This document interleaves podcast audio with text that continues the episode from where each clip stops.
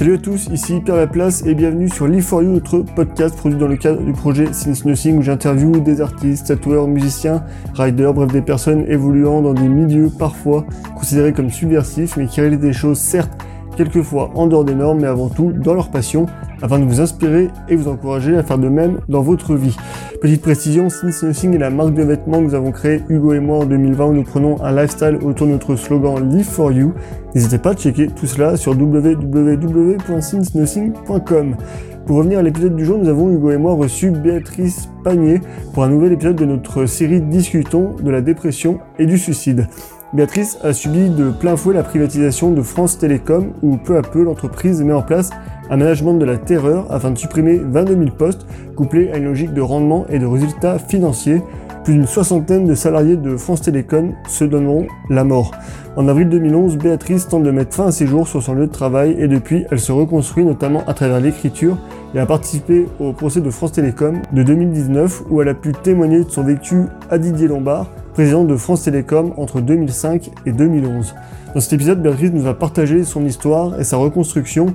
Merci grandement et infiniment pour ce que vous avez partagé avec nous. Vous pouvez suivre les aventures de Béatrice sur ses différents réseaux sociaux, sur son site. Je vous mettrai tous les liens dans les notes du podcast à retrouver sur sincenothing.com, rubrique blog, pour découvrir son travail, son écriture. Comme d'habitude, nous profitons de ce podcast pour également envoyer un peu de soutien à toutes les personnes en souffrance mentale ou qui se sentent écrasées par le poids des pressions et normes sociales. Si vous en ressentez le besoin, vous pouvez joindre Suicide Écoute via le 01 45 39 40 00, 7 jours sur 7 et 24 heures sur 24. Suicide Écoute œuvre depuis 1994 à la prévention du suicide via sa ligne d'écoute où elle pratique une écoute anonyme, apolitique et aconfessionnelle grâce à la cinquantaine de bénévoles engagés qui la composent. Un grand bravo à eux. Je vais m'arrêter là et laisser place à notre conversation avec Béatrice. Vous avez plus de 26 ans, le sens de l'écoute, le bénévolat vous intéresse ? Vous êtes disponible 4 heures par semaine en région parisienne ? Rejoignez l'équipe de Suicide Écoute. Depuis 1994, l'association Suicide Écoute permet à chacun de trouver une oreille attentive et anonyme 24 heures sur 24 et 7 jours sur 7. Suicide Écoute vous propose une formation adaptée afin de venir en aide aux personnes en détresse psychologique. Suicide Écoute, dans le 5e à Paris, 01 45 39 93 74. Et sur www.suicide-écoute.fr. Bonjour Béatrice. Bonjour. Bonjour. Merci d'avoir accepté de témoigner sur notre podcast de votre histoire concernant votre vécu à France Télécom. Avec plaisir. Est-ce que, pour introduire un peu cet épisode, est-ce que vous pouvez rapidement vous présenter et ainsi nous décrire ce que vous avez vécu notamment à France Télécom ? Alors donc je suis Béatrice, j'habite du côté de Caen, et je suis salariée donc de France Télécom depuis 40 ans. Alors ça fait 20 ans que je suis installée sur Caen avec l'ouverture du plateau Wanadoo qui a eu lieu dans les années 2000 et moi je suis arrivée fin 2001 et donc j'ai passé auparavant 19 ans à Paris. Avec la nouvelle organisation de France Télécom à l'époque, avec l'ouverture des plateaux Wanadoo, donc au départ, c'était des petits plateaux de 10, 15 personnes, voire 20. Et puis, au fur et à mesure, les services se sont étoffés et donc il a fallu abattre des murs et puis donc faire des plateaux de plus en plus importants. Alors, ça correspondait à une époque aussi où dans l'entreprise, on allait aussi mettre en place un comité d'entreprise et donc aussi des délégués du personnel, enfin tout ce qui va avec. Quand une entreprise se privatise et donc met en place tout ce qui est représentants du personnel, CHSCT, etc. Et donc, moi, il se trouve en effet que on m'a demandé si un syndicat est venu me contacter, m'a demandé si je voulais les rejoindre sur leur liste pour intégrer leur syndicat, étant donné que ils étaient intéressés pour m'avoir à leur côté au niveau des délégués du personnel.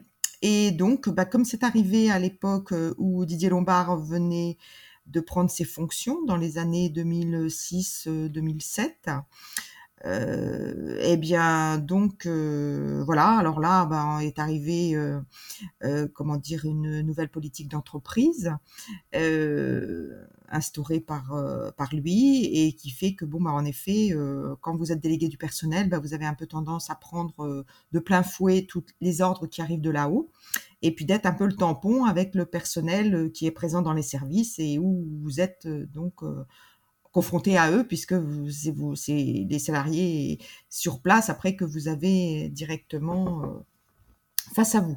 Alors, ben, c'est vrai que moi, le problème, c'est que sur ces années de réorganisation, de déménagement, parce qu'il fallait refaire les plateaux, des immenses plateaux de centaines de personnes. Bon, finalement, j'ai fait partie de la commission des travaux et donc on a finalement eu que des petits plateaux de 70 personnes, mais qui étaient quand même déjà des plateaux bien inhumains et bien assez immenses déjà pour bon, être gênés par le bruit.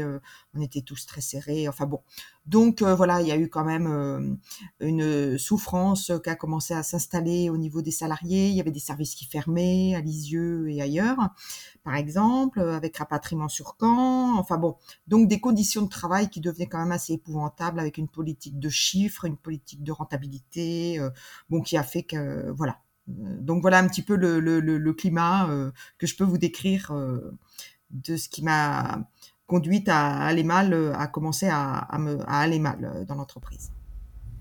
Mais d'ailleurs, bah, il y a un terme qui revient dans les différents documents que vous nous avez envoyés qu'on a préparé cet épisode.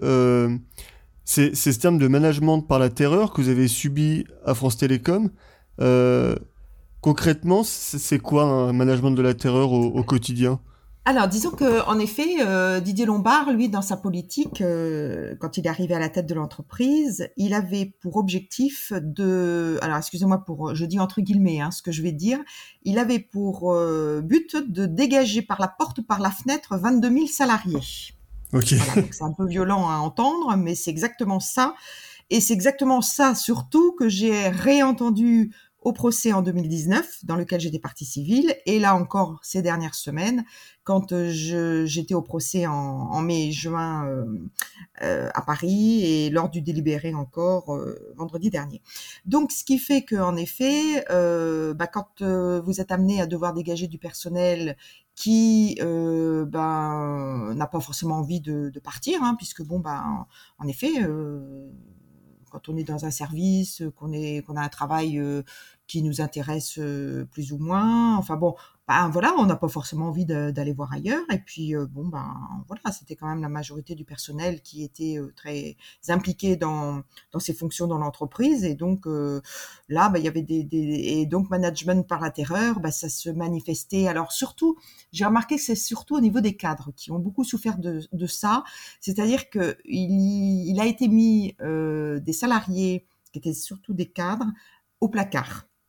C'est-à-dire que quand on venait les trouver, c'était quand leur hiérarchie, leur N plus 2 ou 3, venait voir ces personnes en disant « Bon, écoute, il va falloir que tu trouves dans ton équipe des personnes à faire partir d'ici, soit en démission, soit par de l'essaimage, c'est-à-dire que l'entreprise proposait quelqu'un qui avait un projet d'ouvrir une pizzeria ou de monter sa petite entreprise. Bon, elle déballait un petit peu le tapis rouge pour aider à faire les formations qu'il fallait, à faire l'étude de faisabilité et tout ça. Donc, si un manager, un des cadres n'arrivait pas à atteindre les objectifs qui lui étaient donnés, bien il y avait une certaine mise au placard qui était instaurée, c'est-à-dire que et donc voilà, c'est beaucoup ça qui a engendré de la souffrance, c'est que il y avait des objectifs à atteindre qui correspondaient pas forcément à ce que les managers avaient envie de faire. Alors moi, je vais vous prendre mon exemple. Bon, moi, j'avais ma N+1 qui a été conviée dans ces années-là à une formation où il y a eu, je crois, 4000 cadres qui ont été invités sur plusieurs mois à suivre cette formation qui était, justement, une école du management pour justement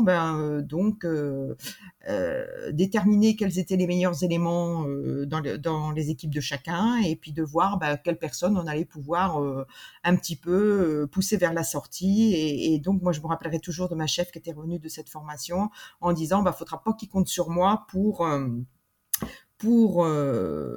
choisir dans mon équipe les gens qui doivent dégager. Donc déjà, nous, on avait été mis au parfum directement par notre manager. Et bon, pour elle, il n'y a pas eu de préjudice particulier, mais bon, je sais qu'il y a quand même des cadres dans certains services sur toute la France, qui, en sortant une phrase comme ça, se sont trouvés vraiment très mal, et donc avec une mise au placard où vous êtes un petit peu, vous vous retrouvez dans un bureau où vous n'avez plus d'ordinateur, vous n'avez plus de téléphone, vous êtes exclu des réunions qu'il peut y avoir avec vos N supérieurs, voire vos salariés, vous êtes... Enfin voilà, donc ça a été quand même une souffrance qui a été vécue par beaucoup de salariés. Nous, sur Caen, non, moi j'ai pas souvenir d'avoir vu des managers autour de moi qui étaient confrontés à cette mise au placard. De mémoire, ça remonte tout ça à 15 ans, hein, donc pour moi c'est de l'histoire ancienne tout ça, mais bon, donc voilà un petit peu ce que je peux dire par ce management, par la terreur. Ouais, du coup, il y avait quand même une pression qui était mise volontairement pour faire un peu craquer les gens et qui partent un peu d'eux-mêmes au final. Voilà, disons que c'est vrai que par exemple, les managers qui devaient dégager des personnes dans leur équipe, c'était assujetté à une prime, c'est-à-dire que t'auras pas de prime, la prime Intel, la prime X, si tu n'as pas dégagé dans les 6 mois 2 ou 3 salariés de ton équipe, par exemple. Hein. Donc évidemment, plus la personne arrivait à en dégager, à pousser les gens vers la sortie par de l'essaimage ou autre, eh bien plus la prime était importante. Enfin, vous voyez, il y avait toujours la carotte qui faisait bon. Donc, il y a des managers, en effet, qui n'ont pas du tout suivi le mouvement et puis, qui s'en sont bien sortis. Mais il y a eu le problème quand même de certains cadres qui, ont eu vraiment de très lourdes pressions. Et donc, alors moi, à France Télécom, à Caen, j'étais pas cadre. Moi, j'étais juste une salariée de la base. Mais en étant déléguée du personnel, puis moi prenant les choses très à cœur, étant quelqu'un de très humaine, très sensible, très empathique, moi voilà, disons que quand par exemple j'ai mes collègues de Lisieux qui se sont trouvés à voir leur service fermé à Lisieux et qu'ils allaient tous devoir arriver à Caen avec chacun des horaires de transport hallucinantes parce qu'ils allaient devoir prendre le train et puis après le bus et puis puisque les locaux à Caen sont à l'autre bout de Caen, de la gare de Caen, donc okay. Donc ça faisait donc il y a eu de la souffrance au travail à différents niveaux et de différentes façons et sous différentes formes, je dirais. Vous parliez tout à l'heure, et je voudrais revenir sur cette notion-là. Justement, France Télécom était anciennement une société publique qui a été petit à petit privatisée. On peut penser, il y a eu plein de boîtes comme ça, on peut penser au Crédit Lyonnais, à Total, à la SNCF. Oui. Comme vous le disiez tout à l'heure, il y a toute une logique après de rendement financier, de résultats financiers qui se met en place, et donc avec une pression un peu managériale qui va avec sur les salariés. Est-ce que le coupable n'est en fait pas ce système un peu néolibéral dans lequel nous évoluons aujourd'hui et qui repose sur l'hyper-responsabilisation de l'individu, donc il y a un désengagement de l'État dans ces sociétés, comme on le voit là, et une croissance de son capital. Est-ce que le coupable, du coup, c'est pas un peu cette société aussi néolibérale qu'on voit de plus en plus apparaître ?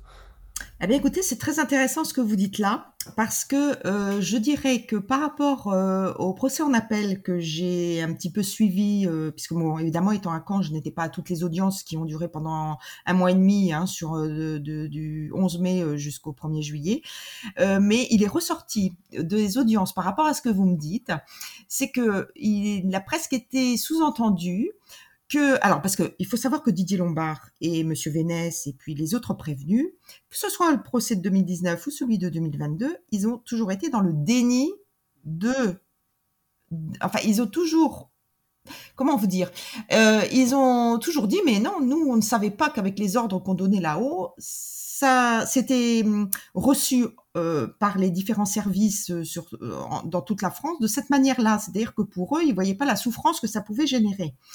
Alors, donc en effet, à un moment donné, il a quand même été évoqué le fait que le responsable, en fait, est-ce que ce n'est pas l'État ? C'est ce qui a été dit en fin de procès lors des plaidoiries des avocats des prévenus qui disaient mais non, voilà, c'est pas forcément Monsieur Lombard ou Monsieur Vénès qui sont responsables de ci ou de ça, mais c'est peut-être plutôt l'État qui aurait dû à ce moment-là, il y a 15 ans, être s'alerter de ce qui se passait et puis de mettre son veto puisque l'État était partie prenante dans l'histoire de l'entreprise. Donc voilà, alors c'est vrai que le fait d'avoir assisté un petit peu à toutes ces audiences, que ce soit sur 2019 ou 2022, moi il y a quand même une chose dont j'ai pris conscience qui montre un peu à qui on avait affaire. C'est-à-dire que bon, il y a Monsieur Vénès qui a pris la parole à une époque, qui était le numéro 2, donc celui en dessous de Didier Lombard. Bon, il a quand même dit une chose à un moment donné, quand après l'intervention d'une partie civile qui venait de comparaître à la barre, il a dit « Moi, ce que je tiens à vous dire, Madame la Présidente, c'est qu'il faut savoir que moi, j'étais le N+7 de la majorité des salariés d'Orange. Monsieur Lombard était donc le N+8. » Donc, imaginez quand il se passait quelque chose dans un service, par exemple moi à Caen, vous vous rendez compte le nombre de niveaux qu'il faut que l'information franchisse pour arriver jusque là-haut dans la tour d'ivoire à Paris. Et donc là, j'ai pris conscience que, en effet, quand il se passait quelque chose dans un service, par exemple la mise au placard d'un cadre, eh bien, en effet, peut-être que bon, la personne, elle pouvait le faire savoir à son N+1, son N+2, faire des courriers à sa direction, voilà. Mais après, l'information, elle montait pas forcément, donc le niveau d'information pouvait s'arrêter au N+3. Mais pas forcément gravir les échelons du N+4, +5, +6 et d'arriver au N+7, voire N+8. Et donc, on a découvert à travers les audiences qu'il y a eu au tribunal qu'en effet, moi je me souviendrai toujours du cas de mon collègue Monsieur Louvradou qui s'est immolé par le feu à côté de Bordeaux, à Mérignac, qui a eu lieu le même jour que moi, ma tentative de suicide à Caen. Lui, il avait écrit plusieurs fois à Didier Lombard, bien en amont, puisqu'il avait un poste de préventeur à l'époque là-bas, et que Didier Lombard, je l'ai entendu, que ce soit sur ce procès-là ou il y a 3 ans, dire « mais moi, je n'ai jamais eu ce courrier entre les mains ». Et donc, il nous a expliqué que, un courrier, quand il arrive de quelque part, ça passe par différents niveaux et que lui, il disait, moi, on me remettait que les courriers importants. Donc, la présidente lui dit, mais attendez, Monsieur Lombard, un courrier d'une personne qui est préventeur, qui vous informe de certaines choses qui se passent dans les services, si vous ne l'avez pas entre les mains, c'était quand même parce que le courrier, évidemment, faisait partie des pièces du dossier, parce que bon, il y en avait des pièces au dossier, ça se comptait en millions de pièces, qu'il y avait derrière la juge et derrière les avocats. Je peux vous dire que c'était assez impressionnant au tribunal de voir tout ça. Enfin bon, donc ce que je veux dire par là, en effet, c'est que Monsieur Lombard, c'est toujours et que ce soit Monsieur Vénès aussi, en disant, on est dans une entreprise avec tellement de niveaux de hiérarchie, et en plus, ce qui a été drôle, c'est qu'en discutant avec mes collègues après les audiences, par exemple, c'est qu'il y en avait, qui me disaient, mais Béatrice, rappelle-toi qu'on a eu quand même une époque où nous avions une hiérarchie à 12 niveaux. Donc, vous imaginez. Et avec les restructurations, ces années-là, on était descendu à 8. Bon, moi, ça m'était un peu sorti de l'idée que, c'est bon, vous savez, quand on travaille dans des services comme à Caen, on n'a pas forcément conscience qu'on a 12 niveaux avant qu'on arrive au PDG, si vous voulez. Donc là, en l'occurrence, c'était 8 à l'époque de Didier Lombard. Et c'est vrai que moi, quelque part, je vous avoue que j'ai eu une prise de conscience que j'étais quand même dans une entreprise qui était quand même un sacré mastodonte au niveau administratif. Alors bon, ça, moi, je m'en étais rendu compte à mes dépens déjà depuis de nombreuses années, parce que bon, il faut voir un petit peu quand on a un souci administratif sur un bulletin de paye ou au niveau de prestations qu'on pouvait avoir droit pour la garde d'enfants ou autre. Enfin, moi, j'ai eu des pataquès dans mes dossiers administratifs. Bon, j'avais déjà conscience que la moindre réclamation que je pouvais faire pour faire valoir mes droits, fallait voir déjà par le nombre de niveaux que ça devait transiter et pour avoir des réponses qui étaient complètement à côté de la plaque. Donc, vous imaginez ce que ça pouvait être pour tout le reste.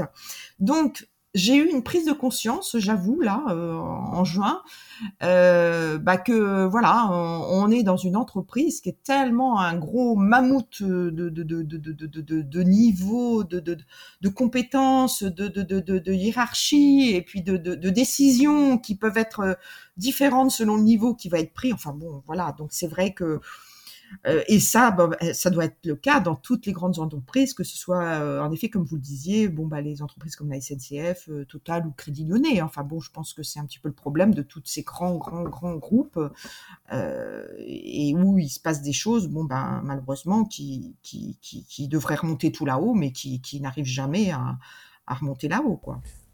Parce que là, juste pour reposer un peu le contexte avant de passer à la suite, à ce moment-là, on est sur cette période de transition entre le public et le privé, ou c'était déjà, on va dire déjà le côté plus privé était déjà... Ah là, on était déjà plus dans le côté privé, puisque justement, là, on avait monté un petit peu en grade, si je puis dire, puisque là, on était dans une... on venait de mettre en place le système des... délégués du personnel, les CHSCT, les réunions de délégués du personnel qu'on avait régulièrement avec l'entreprise, alors qu'avant, il n'y avait rien de tout ça, si vous voulez. Donc, en effet, là, à partir du moment où se mettait en place le comité d'entreprise et ce que je vous disais tout à l'heure, donc les instances, j'ai plus le terme qui me revient, mais bon, tout ce qui est les instances du personnel, à partir de ce moment-là, c'est que déjà, on était dans le côté privé, même s'il restait encore une partie qui était de l'État, mais bon, c'est vrai que là, la partie privée était déjà beaucoup plus importante, hein, c'est clair, hein, déjà à ce niveau, à cette époque-là. Et du coup, suite à tout ce que vous avez expliqué, il y a la fameuse journée du 26 avril 2011, où vous revenez d'un arrêt maladie sur votre lieu de travail avec un couteau, et vous avez tenté de mettre fin à vos jours. Oui. Est-ce que vous pouvez nous raconter cette journée ? Alors, disons que, en effet, je venais d'être arrêtée depuis, ça faisait 4 mois même. Et donc, c'était à l'époque où, justement, les travaux étaient terminés à Caen. Alors, il s'est trouvé que Stéphane Richard, qui venait d'être fraîchement nommé PDG de l'entreprise, donc c'était en janvier 2011, son premier déplacement s'est fait à Caen pour venir inaugurer en grande pompe les locaux, tout flambant neuf, les merveilleux plateaux. Alors moi, je lisais dans la presse, et j'étais en arrêt depuis un mois à cette époque-là, et je lisais dans la presse que voilà, Orange allait oublier l'ère Lombard, que là est arrivé à la tête de l'entreprise, et que maintenant, on allait mettre en place des nouveaux beaux plateaux, que l'humain allait être au milieu de tout ça, et que donc maintenant, on démarrait sur une nouvelle ère. Alors, donc, moi, j'ai pris ma plume en joignant un article à Stéphane Richard en disant, écoutez, moi, je tenais à vous dire que... Donc, je lui ai expliqué un petit peu tout ce qu'on... moi, je venais de vivre, que j'étais en arrêt maladie et que, donc, moi, j'allais très, très mal au niveau de l'entreprise et que, moi, tout ce que je lis dans la presse, ça me fait bondir de voilà, parce que tout ce que vous nous laissez miroiter, moi je n'y crois pas un instant, quoi. Et donc voilà. Alors j'ai reçu un courrier qui était donc, alors le courrier je l'ai reçu, ça doit être début avril. Alors voilà, 2-3 mois après ma lettre, hein, donc le courrier a mis du temps pour arriver. Et j'avais une lettre de Stéphane Richard, je rentrais de ma cure thermale que j'avais fait pour justement aller mieux après, puisque là je tombais en burn-out, là à la fin 2010, donc j'étais arrêtée et donc comme je connaissais le principe des cures thermales et je sais que il y avait des cures thermales spécialisées pour la dépression, donc je revenais de ma cure thermale et je revenais justement le week-end de Pâques vers le 24 avril. Donc, je reçois cette lettre qui était arrivée donc début avril, puisque j'étais absente 3 semaines, et j'avais une lettre de Stéphane Richard qui me disait, voilà, Madame Pannier, j'étais très touchée par la lettre que vous m'avez indiquée, et donc, je tiens à vous informer que je vais mettre en place pour votre retour, puisque j'avais un arrêt maladie qui s'arrêtait, où je reprenais le mardi 26 avril 2011, il était dit dans cette lettre qu'il allait mettre en place donc un rendez-vous avec la médecine du travail pour ma reprise, que j'allais avoir un rendez-vous avec le RH de proximité pour étudier donc quel poste on allait pouvoir me proposer en attendant d'aller mieux. On me proposait donc tout un tas de choses dans cette lettre. Alors, il s'est avéré que moi, en rentrant, je me suis plongée un peu dans mes mails perso et dans mes mails professionnels. Et puis donc, je n'avais aucun rendez-vous avec qui que ce soit. Donc tout ça, ça a tergiversé pendant tout le week-end ce week-end de Pâques. Et puis, dans la nuit du lundi de Pâques soir au mardi matin où je devais reprendre le travail à 8h, eh bien donc, je me suis dit, donc à 5h du matin, j'ai fait une lettre au PDG en lui disant, dans cette lettre, j'évoquais le fait, écoutez, Monsieur Stéphane Richard, je vous écris cette lettre. Si vous l'avez entre les mains, c'est que j'ai décidé de mettre fin à mes jours, étant donné que ça voudra dire que tout ce que vous avez évoqué dans votre lettre, rien n'a été fait. Donc voilà, alors j'ai énuméré toutes les choses. Et donc, moi, j'ai préparé cette lettre à 5h du matin. J'ai préparé un couteau, puisque moi, dans ma tête, j'étais rendue à un point de non-retour. Et je me suis dit, quand je suis arrivée, j'ai eu un entretien avec ma N+1, qui m'a reçue dans un petit bureau à part du plateau, qui m'a dit, qui était très surprise de me voir arriver. Elle savait pas que je rentrais. J'écoute mon arrêt s'arrêter à hier, donc automatiquement, il est clair que je devais reprendre aujourd'hui, sinon j'étais en situation administrative, j'étais pas dans les clous. Donc déjà, elle m'attendait pas, et puis je dis, je suppose qu'il y a quand même plus ou moins une réunion, un rendez-vous avec la médecine du travail qui m'attend. Ah non, Béatrice, non. Puis là, la médecine du travail, à ma connaissance, elle est là qu'à la fin de la semaine, donc bon. Et je dis, je devais avoir un rendez-vous avec Monsieur Intel qui est le RH de proximité. Oh non, moi je suis au courant de rien. Bon, alors j'ai dit à ma chef, écoute, très bien, je me suis levée, j'ai dit, très bien, écoute, je sais ce qu'il me reste à faire. Et donc, je suis allée sur ma position de travail, j'ai sorti les courriers, puisque j'avais fait une lettre à Stéphane Richard, j'avais fait un courrier pour le directeur du centre de Caen, j'avais fait une lettre à remettre aux médias locaux, France 3, France Bleu et tout ça, et j'ai tout remis à un de mes collègues, qui était aussi ami à l'époque, et j'ai dit, écoute, voilà, je te laisse dispatcher tout ça, à qui de droit. Et moi, je retourne à ma position de travail, je sors mon couteau et je m'entaille le bras. Et quand le collègue a compris ce que ces lettres voulaient dire et qu'il m'a vu donc sortir le couteau, tout de suite, il a donné l'ordre. Enfin, disons qu'à 2-3 collègues, ils sont venus me ceinturer, ils m'ont allongé par terre. Et puis bon, j'ai pas pu faire le coup moi je voulais en finir. Et donc voilà. Alors, s'en est suivi le SAMU qui est arrivé, et puis hospitalisation au CHU, hospitalisation de plusieurs jours à Esquirol, qui est donc une dépendance psychiatrique du CHU de Caen, enfin bon. Et puis là, aujourd'hui, je suis là, 11 ans après, toujours vivante. Et ce que je peux dire, c'est que 11 ans après, je sais pourquoi la mort n'a pas voulu de moi. Et ça a été une découverte que je vais peut-être vous évoquer tout à l'heure, justement, parce que quand vous décidez d'attenter à vos jours, si finalement la tentative de suicide échoue, vous vous posez la question, pourquoi la mort n'a pas voulu de moi. Et donc moi, ça a été un questionnement quand même qui a duré quelques années. Oui, parce que du coup, suite à cet épisode que vous venez de nous raconter, il y a toute une nouvelle vie qui commence. Pour vous, c'était une vie de reconstruction. Alors donc en effet, j'ai été arrêtée. À partir du 26 avril. Donc j'étais arrêtée déjà depuis fin 2010. Donc j'étais arrêtée toute l'année 2011 et 2012. J'ai repris le travail en janvier 2013.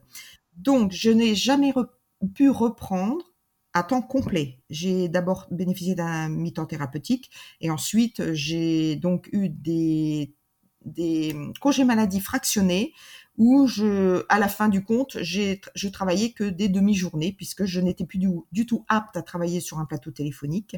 Moi, au bout d'une matinée, j'étais épuisée, usée, je rentrais chez moi, je dormais tellement je n'en pouvais plus de tout ce brouhaha permanent qu'il y avait sur les plateaux.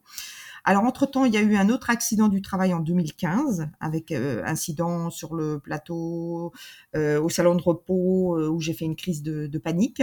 Et donc, le SAMU est venu me chercher, et puis donc, voilà. Et donc là, je suis actuellement en accident du travail, du dernier accident du travail qui a eu lieu le 5 janvier 2018. Donc, dans 3 mois, ça fera 5 ans que je suis en arrêt. Et donc, par rapport à ces 3 accidents du travail, il faut savoir que ce soit la TS en 2011 ou l'accident de 2015 ou celui de 2018, l'entreprise n'a jamais voulu reconnaître les accidents du travail. Alors donc là, à un moment donné, la moutarde m'est montée au nez, comme dirait l'autre, et j'ai décidé en lisant la petite ligne qu'il y avait à la fin de la lettre d'Orange qui stipulait « Mais vous pouvez contester cette décision auprès du tribunal administratif ». Ce que j'ai fait donc en septembre 2018, j'ai monté tout un dossier et donc un an après, jour pour jour, donc le 25 septembre 2019, j'avais ma lettre recommandée du tribunal administratif de Caen qui stipulait que Orange allait devoir reconnaître mon accident du travail du 5 janvier 2018 comme tel. Et qu'en plus, il faudra reconnaître les accidents de 2011 et 2015 comme tels également. Donc là, pour moi, autant vous dire que c'était une sacrée victoire. Donc, quand je vous dis septembre 2019, le procès où j'étais partie civile en mai-juin 2019 jusqu'à mi-juillet venait de se terminer. Donc, et donc, le délibéré a eu lieu le 20 décembre. Donc, fin décembre 2019, 3 mois après le tribunal administratif, il y avait le délibéré du procès Lombard qui indiquait, qui nous reconnaissait victimes de harcèlement institutionnel. Les autres, les prévenus étaient reconnus coupables. Donc ça, c'est quelque chose. Moi, je vous avoue que 2019, ça a été une année où j'ai gagné mes 2 procès, hein, au tribunal administratif de Caen plus le tribunal de Paris. Et moi, en effet, je peux dire que depuis 2019, j'ai réussi à pouvoir commencer à tourner la page. Donc, ça fait 3 ans que je me reconstruis vraiment de manière claire et nette, quoi. Mais, en fait, ces procès, ils ont fait partie de votre processus de guérison. Ah, tout à fait. Alors, disons que moi, le fait de pouvoir comparaître à la barre, puisque... Alors, moi, si vous voulez, au procès, nous étions au total 167 parties civiles. Alors, moi, j'ai fait partie d'un collectif de 118 parties civiles avec... C'était un collectif organisé par Sud, où j'ai pu donc me porter partie civile par le syndicat Sud. Donc, il faut savoir qu'à côté de ça, il y avait 39 parties civiles qui étaient des salariés, donc soit tentative de suicide sur la période en question, ou soit les familles des suicidés, comme la famille Louvradou, par exemple. Et donc, ces personnes-là avaient porté plainte à l'époque, donc dans les années 2007, 8, 9, 10. Et il y a eu donc toutes des enquêtes, des enquêtes qui ont été faites jusqu'au procès de 2019. Et donc, ces gens-là avaient une comparution à la barre d'office. Mais moi, quand le 11 mai, j'ai été appelée... Non, c'était le 6 mai. C'était le 6 mai en 2019. J'ai été appelée à confirmer ma demande de partie civile. Eh bien, moi, j'ai demandé absolument à comparaître à la barre puisqu'on ne me donnait pas de date. Alors, on m'a expliqué que non, vu que je n'avais pas porté plainte, je n'avais pas de date de comparution à la barre. Alors moi, j'ai dit, écoutez, moi, il m'en faut une. Il faut absolument, pour moi, c'est nécessaire dans mon processus de guérison de pouvoir vous dire à vous, donc, puisque je m'adressais à la juge, exactement ce que j'ai vécu et moi, j'ai besoin de ça pour me reconstruire. Et donc, la juge m'a dit, pas de souci, Madame Pannier, nous en prenons note et nous ferons tout le nécessaire pour que vous puissiez comparaître à la barre, ce qui a eu lieu donc fin juin 2019, le même jour que la famille Louvradou, puisque le procès était, avait lieu de manière chronologique. Donc, nous, on est comparus à la barre en fin de... La famille Louvradou et moi-même, on est comparus le même jour à la barre. Et donc là, moi, j'avoue que avoir pu, pendant un quart d'heure, dire ce que j'ai vécu, de me tourner vers Didier Lombard pour lui dire vraiment tout ce que j'avais vécu, moi, ça a été, je me suis vidée d'une chape de plomb que vous n'imaginez même pas. Et là, vraiment, j'ai senti à quel point, waouh, c'était quelque chose que j'avais besoin et qui, pour moi, a été... Et c'est à partir de là vraiment que j'ai commencé à me dire je vais pouvoir tourner la page quoi d'une certaine manière. Et puis donc après en septembre il y a eu le résultat du tribunal administratif, en décembre le délibéré du procès. Donc en fin d'année 2019, je pouvais entamer un processus de guérison et de pouvoir enfin tourner la page. Et justement, dans ce processus de reconstruction, est-ce que vous aviez eu une appréhension que ces 2 procès n'aboutissent pas parce que ça a pu être compliqué si... Alors, je vous avoue franchement qu'en effet, je n'en serais peut-être pas là aujourd'hui si, en 2019, les prévenus avaient été acquittés. Ça, c'est sûr que Moi, j'ai eu la chance qu'en effet, les deux procès que je gagnais étaient en ma faveur, quelque part. Hein, on reconnaissait victime à tous les niveaux. Et bon, donc ça, c'est quelque chose bon, qui aide.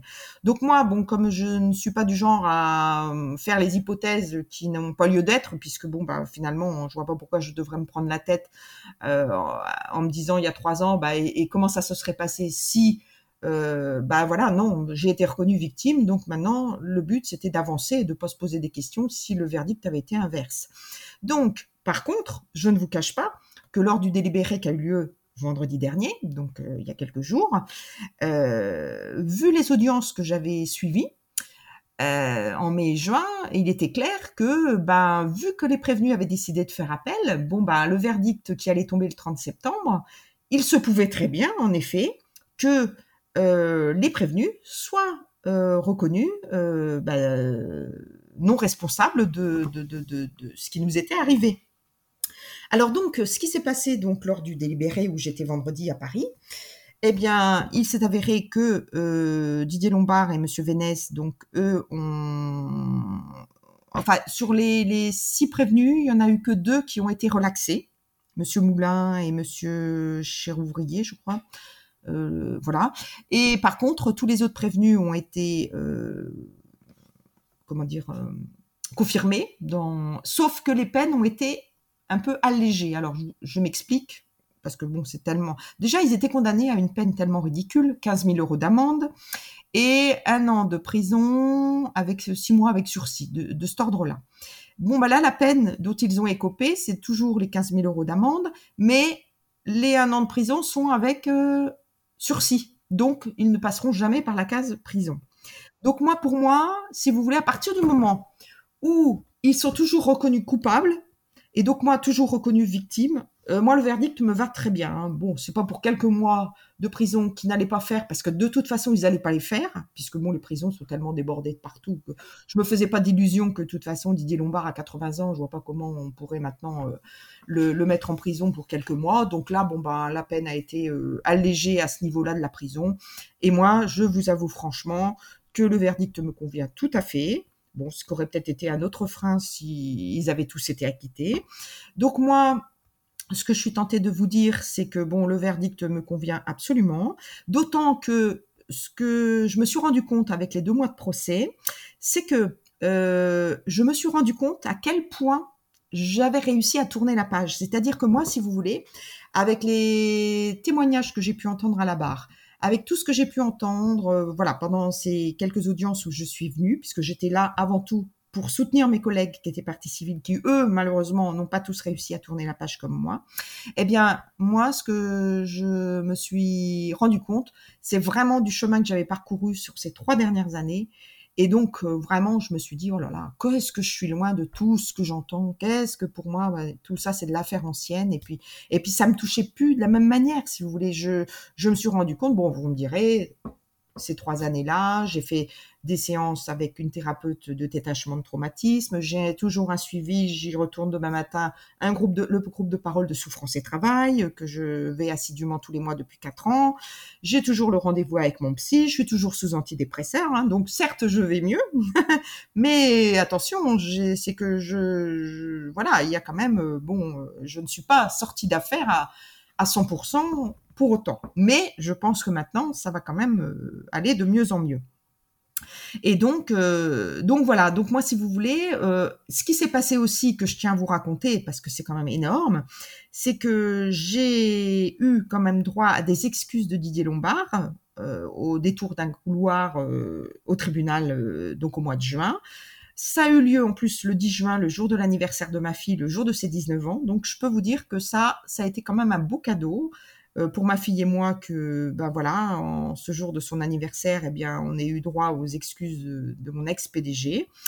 Et moi, ben voilà, ça c'est quelque chose aussi, un élément qui m'aide aussi à avancer et à tourner la page. Je dis voilà, moi je repars du tribunal en ayant eu des excuses en vis-à-vis avec Monsieur Lombard qui s'excuse de tout ce que j'ai vécu à Caen à cette époque-là. Bon ben voilà, là, maintenant je tourne la page. Vraiment, tout ça, ça m'aide à tourner la page, ça c'est clair. Hein. Mais aujourd'hui, Didier Lombard, il est encore dans le déni ou là il a vraiment reconnu ? Écoutez, pour l'instant, là, alors d'après ce que j'ai su, Après le délibéré du 30 septembre, les prévenus avaient 5 jours pour faire appel, pour éventuellement partir en cassation. Là, normalement, les 5 jours, je pense que là, ça dépend si on compte le week-end. Je ne sais pas si c'est 5 jours avec le week-end inclus ou pas. Bon, a priori, pour l'instant, dans les médias, j'ai absolument rien entendu comme quoi ils faisaient appel en cassation. Donc, ce qui fait que je pense que là... nous, c'est ce qu'on espère en tout cas, c'est que là, ça va s'arrêter là, et que ils vont pas refaire appel, et puis que maintenant, disons que moi, ce que je voudrais, c'est que ce procès maintenant serve à montrer dans les autres entreprises où il existe aussi de la souffrance au travail, parce que Dieu sait comme il y a de la souffrance au travail dans nombre d'entreprises encore aujourd'hui. Et encore à France Télécom, puisque pendant le procès, les 1 mois et demi, 2 mois de procès, il y a quand même eu 3 suicides à France Télécom, hein. Donc ça, il faut le savoir. Mais non relayés par les médias. Donc ça continue. Et moi, je sais que j'ai des collègues qui sont encore dans l'entreprise et puis qui nous disent encore, moi j'ai su en effet qu'il y avait encore beaucoup de souffrances, de réorganisation et autres. Et donc, ce qu'il faut espérer, c'est qu'en effet, ce délibéré fasse jurisprudence pour montrer que on ne peut pas impuniment pousser les salariés à se suicider pour devoir faire face à la souffrance au travail, le management par la terreur qui est infligé dans certaines entreprises.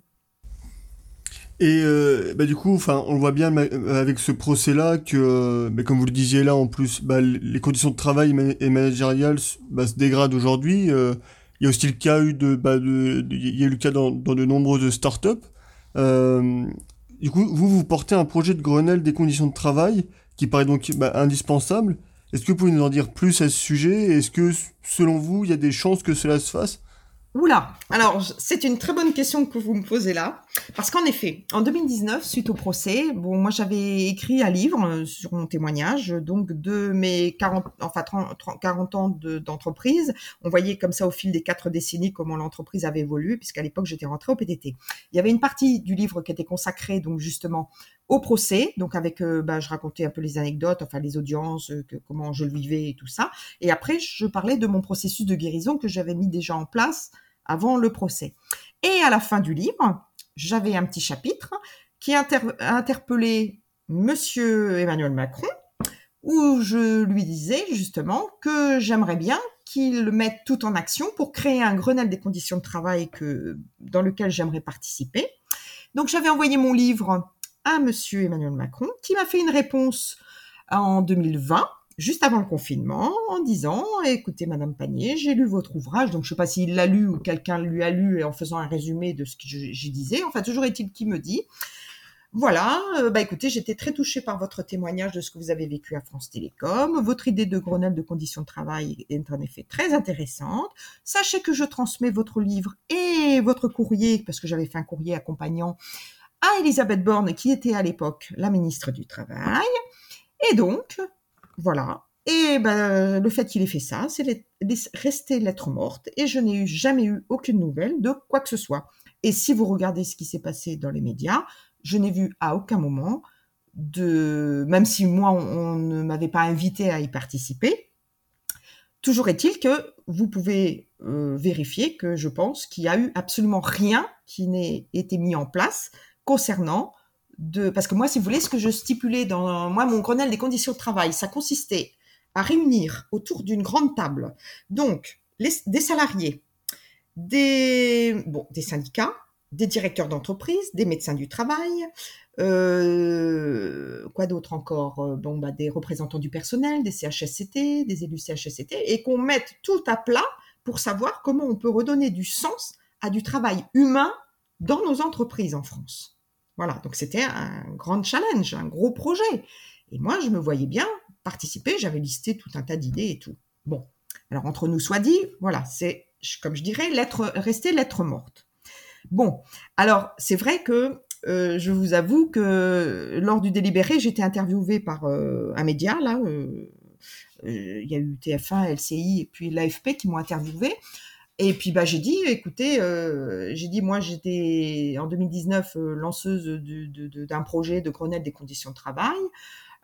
soi-disant, en effet, que Elisabeth Borne, moi, le président de la République m'avait mise en relation avec Elisabeth Borne, c'est resté lettre morte. Aujourd'hui, elle est première ministre et il semblerait que Emmanuel Macron, lui, il est plus accro maintenant à faire sa réforme des retraites que de plutôt travailler sur l'humain dans l'entreprise. Et donc, Elisabeth Borne, elle est tout à fait apparemment dans cette optique et que là, on n'entend absolument rien parler dans les mois qui viennent d'une réforme du monde du travail. Donc, moi, si vous voulez, n'étant qu'une petite salariée de l'entreprise, d'une entreprise comme France Télécom, en plus, je pars à la retraite au 1er novembre, donc ça, c'est un scoop que je peux vous annoncer, c'est que bon, l'entreprise a enfin décidé de me mettre en retraite invalidité imputable au service, ce qui est pour moi un énorme soulagement. Eh bien, moi, si vous voulez, l'action de grande ampleur que j'avais envisagée, eh bien, moi, je vais le faire à petite échelle. C'est-à-dire que moi, vous voyez, pour me reconstruire, j'écris. Donc, il se trouve que le 11 mai, le jour de l'ouverture du procès, j'ai sorti un petit guide pratique où j'énumère dedans toutes mes clés, tout ce que j'ai mis en œuvre pour me reconstruire après un accident de la vie et moi qui a été un burn-out. Donc, ce qui fait que là, pour tout vous dire, eh bien, je mets en place actuellement des ateliers de sensibilisation au mieux-être que je vais proposer à des associations qui viennent en aide, à des salariés qui sont en souffrance au travail, par exemple. Et donc, moi, mon devoir, enfin ma mission, et c'est là où je voulais en venir par rapport à tout à l'heure quand je vous disais que, le mardi 26 avril 2011, à 9h15, je tentais de mettre fin à mes jours. Et figurez-vous, hasard du calendrier absolument hallucinant, c'est que le mardi 26 avril 2022, à 9h15, j'avais le livreur qui sonnait à ma porte pour me livrer mes 400 premiers exemplaires. Et c'est là que j'ai eu la révélation de pourquoi la mort n'avait pas voulu de moi. C'est que maintenant, 11 ans après, jour pour jour, heure pour heure, eh bien là, ma mission de vie allait démarrer. C'est-à-dire que maintenant, j'étais là maintenant pour pouvoir aider les autres avec ce petit ouvrage qui allait être le messager. Et là, ce que je peux vous dire déjà, c'est qu'en 3 mois, j'ai vendu mes 400 exemplaires et que là, j'en ai recommandé 400 pour... Maintenant, mettre en place mon atelier de sensibilisation au mieux-être, puisque le livre fera partie donc sera le support un petit peu de cet atelier. Et puis voilà, disons que moi je vais essayer maintenant d'apporter mon aide, et c'est ça qui va m'aider à me reconstruire, qui va m'aider à aborder ma retraite en étant dans le soutien des autres, à apporter justement ma pierre à l'édifice, parce que moi le message que je veux faire passer aujourd'hui, c'est surtout que quand on a touché le fond, eh bien si on met les choses en place qu'il faut, on est capable de pouvoir remonter la pente. Et moi, vous voyez, le petit livre que j'ai écrit qui est sorti le 11 mai, c'est un livre que j'aurais bien voulu trouver en librairie il y a 10 ans et qui m'aurait peut-être évité de perdre 10 années de ma vie et de ma santé, vous voyez.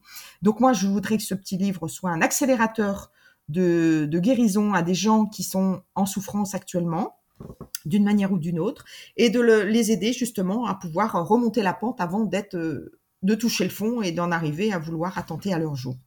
Donc voilà, moi, le grand défi que je me lance. Donc le Grenelle des conditions de travail, je vous cache pas qu'aujourd'hui, j'en ai fait mon deuil, c'est-à-dire que j'ai dit, moi j'ai tapé au plus haut à l'époque, Emmanuel Macron, c'est allé jusqu'à Elisabeth Borne. C'est resté lettre morte. Eh ben, je dis, rien ne m'empêche, moi, d'œuvrer à mon petit niveau en Normandie pour commencer, et pourquoi pas aller plus loin. Et chose qui est un petit peu incroyable aussi, c'est que cet été, j'ai eu l'occasion, quand j'étais à ma cure thermale à Saujon, on m'a fait rencontrer une troupe de théâtre à Saintes, qui est en train de monter une pièce de théâtre qui va démarrer en 2023, qui est donc inspirée d'un livre d'une journaliste qui a écrit par rapport au procès de 2019. Et donc, moi, on m'a demandé si je serais d'accord pour être présente aux représentations de théâtre qui auront lieu dans des théâtres, au départ dans la région de Saintes et toute la région par là-bas, mais qui est dédiée à faire un tour de France où les personnes qui assisteraient à la pièce de théâtre pourraient ensuite assister à un débat. Et moi, on m'a demandé d'être une intervenante du débat, en étant vu que j'ai le vécu de la salariée de France Télécom qui a vécu l'ère Lombard, qui a été partie civile sur les deux procès et qui pourra en effet donc répondre aux questions. Et donc moi je trouve que le défi est incroyable. Et la troupe de théâtre va se trouver cette semaine en résidence à Poitiers, dans un théâtre, et on m'a invité vendredi à aller les rejoindre pour faire connaissance de toute la troupe, pour assister à une représentation, donc sans les décors, mais à une représentation où seront présents des médias locaux, des directeurs de pièces, des directeurs de théâtre qui sont susceptibles après de commander la venue de la pièce. Et donc moi je vais être amenée à faire une petite intervention pour expliquer ce que j'ai pensé peut-être de la pièce et puis quel sera mon rôle dans ce projet qui est en train de se monter. Donc c'est pour vous dire que moi ma reconstruction, vous voyez, elle s'ouvre sur des tas de projets. Là il se trouve que cet été par exemple j'ai suivi une formation aussi pour pouvoir prodiguer les premiers secours en santé mentale, c'est-à-dire qu'en effet si devant moi maintenant j'ai quelqu'un qui fait une crise d'angoisse, crise de nerfs, qui fait un malaise par rapport à un stress maintenant je peux porter secours et il existe des formations pour cela. Comme j'aime écrire, j'ai passé aussi une formation d'écrivain public parce que j'aimerais maintenant, quand je vais être à la retraite, pouvoir aider des gens à rédiger leur courrier, peut-être en proposant à ma mairie, à côté de Caen, de Louvigny, de pouvoir peut-être faire une permanence, une heure ou deux par quinzaine ou par mois pour aider les gens à rédiger leur courrier. Donc j'anime aussi des ateliers d'écriture, je fais des conférences dédicaces, moi là je suis partie sur des tas de projets qui s'ouvrent à moi, qui se présentent à moi, qui viennent à moi, et moi maintenant ma reconstruction va passer par le fait d'être quelque part le symbole de la reconstruction et surtout apporter un message d'espoir que quand on a vraiment touché le fond, parce que pour moi en effet quand on en est au point de vouloir en finir, c'est que là je pense que j'ai touché le fond du fond et que là je veux montrer qu'on peut s'en sortir. Certes ça met des années puisque ça aura mis pour moi 11 ans et je suis peut-être pas au bout encore du tunnel mais là j'amorce, en tout cas je commence à voir le bout de la lumière au bout du tunnel et ça pour moi c'est waouh. Et donc maintenant j'ai tous ces projets qui vont beaucoup m'occuper, qui me ravissent parce que ça me permet de faire des rencontres absolument incroyables. Et aujourd'hui, moi, je veux apporter ce message très positif que on peut s'en sortir. J'ai ce petit livre donc. Votre mieux-être arc-en-ciel qui se trouve sur ma boutique en ligne beatricepannier.com puisque je fais en auto-édition évidemment. Si j'avais voulu faire avec un éditeur, les éditeurs maintenant ils font paraître, il y a 4 ans d'attente avant de faire paraître un livre. Moi il n'était pas question d'attendre 4 ans que mon livre sorte, donc j'ai fait mes 400 exemplaires avec un imprimeur de ma ville natale de Mayenne, Jouve, l'imprimerie Jouve de Mayenne, et puis écoutez, moi je boucle ma boucle avec ce petit ouvrage qui va me permettre maintenant d'aider les autres. Eh bien merci Béatrice pour votre témoignage. Je vous remercie à vous de m'avoir donné la parole à travers les questions que vous m'avez posées et je me tiens à votre disposition pour tout renseignement qui serait que vous pourriez avoir à me demander par la suite. Pour les personnes qui écouteront nos podcasts. Et voilà, c'est tout pour cet épisode, en espérant qu'il vous a plu. Concernant les notes de ce podcast, rendez-vous sur sincenothing.com, rubrique blog, où vous trouverez les liens pour découvrir les ouvrages de Béatrice. Pour me contacter afin de vous proposer comme invité ou de nous proposer un invité ou tout simplement nous faire un retour, vous avez la possibilité de réaliser tout cela via la page contact du site ou via l'adresse mail que tu trouveras dans les notes de l'épisode. Afin de suivre notre actualité quotidienne, c'est direction le compte Instagram de Since Nothing, en tapant sims.nothing dans la barre de recherche d'Instagram. Nous vous le demandons à chaque fois, mais c'est très important pour aider au référencement du podcast. Vous pouvez laisser une note 5 étoiles, en particulier sur Apple Podcasts ou sur iTunes, qui sont les grandes plateformes dans le game du podcast. Si vous ne souhaitez pas vous embêter avec tout cela, vous pouvez également partager tout simplement cet épisode sur vos réseaux sociaux. Un grand merci d'avance et pour nous avoir écoutés. À bientôt.